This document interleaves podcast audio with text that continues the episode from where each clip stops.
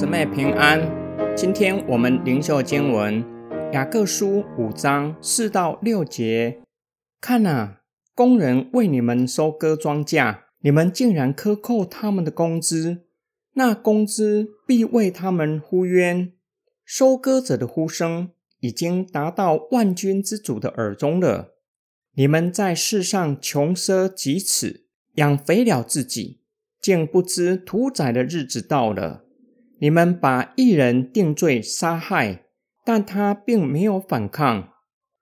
雅各警告那些只知道累积财富、没有善用上帝赐给他们的恩典、没有做恩典好管家。雅各又责备他们，不仅没有分配恩典，反倒克扣工资。在雅各写书信的时代，主人会在一天工作结束后发放当天的工资。那些钱是工人和家人隔天的生活费，克扣工资，岂不是叫工人和他的家人更艰苦过活？雅各说，克扣的工资必为他们伸冤，就像亚伯的血从地里发出声音，控告该隐将他杀害了。那些克扣工资的富人，就像该隐杀害了工人和他的家人。他们的呼声已经达到上帝的耳中了，呼求上帝为他们伸冤。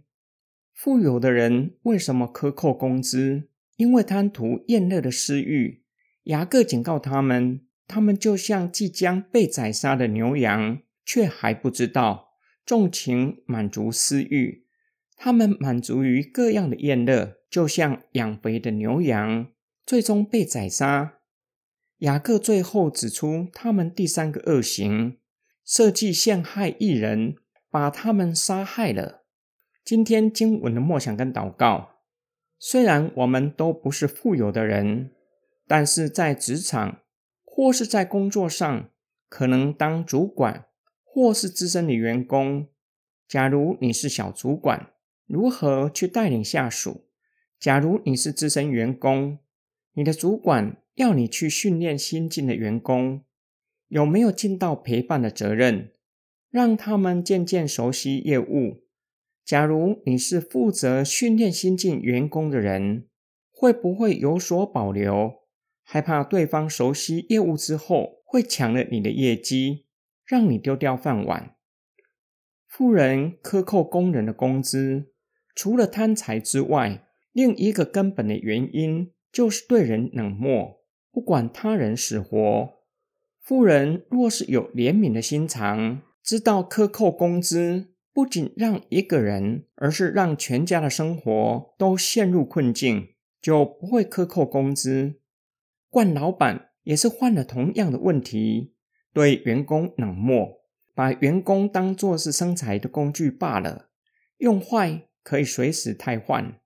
在职场上，我们若是对人存怜悯的心，会去体贴下属和新进员工，毕竟自己也曾经是职场上的菜鸟，什么也不懂，需要前辈来提点，让我们越来越熟悉业务。现在可以在职场上有所发挥，是不是也有人愿意提点我们，才有现今的成就？我们若是对人存怜悯的心，也要成为去提点他人的人。成为职场上善的循环。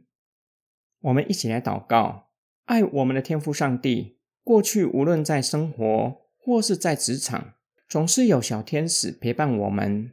那是你差来的天使，使我们可以在职场有所发挥。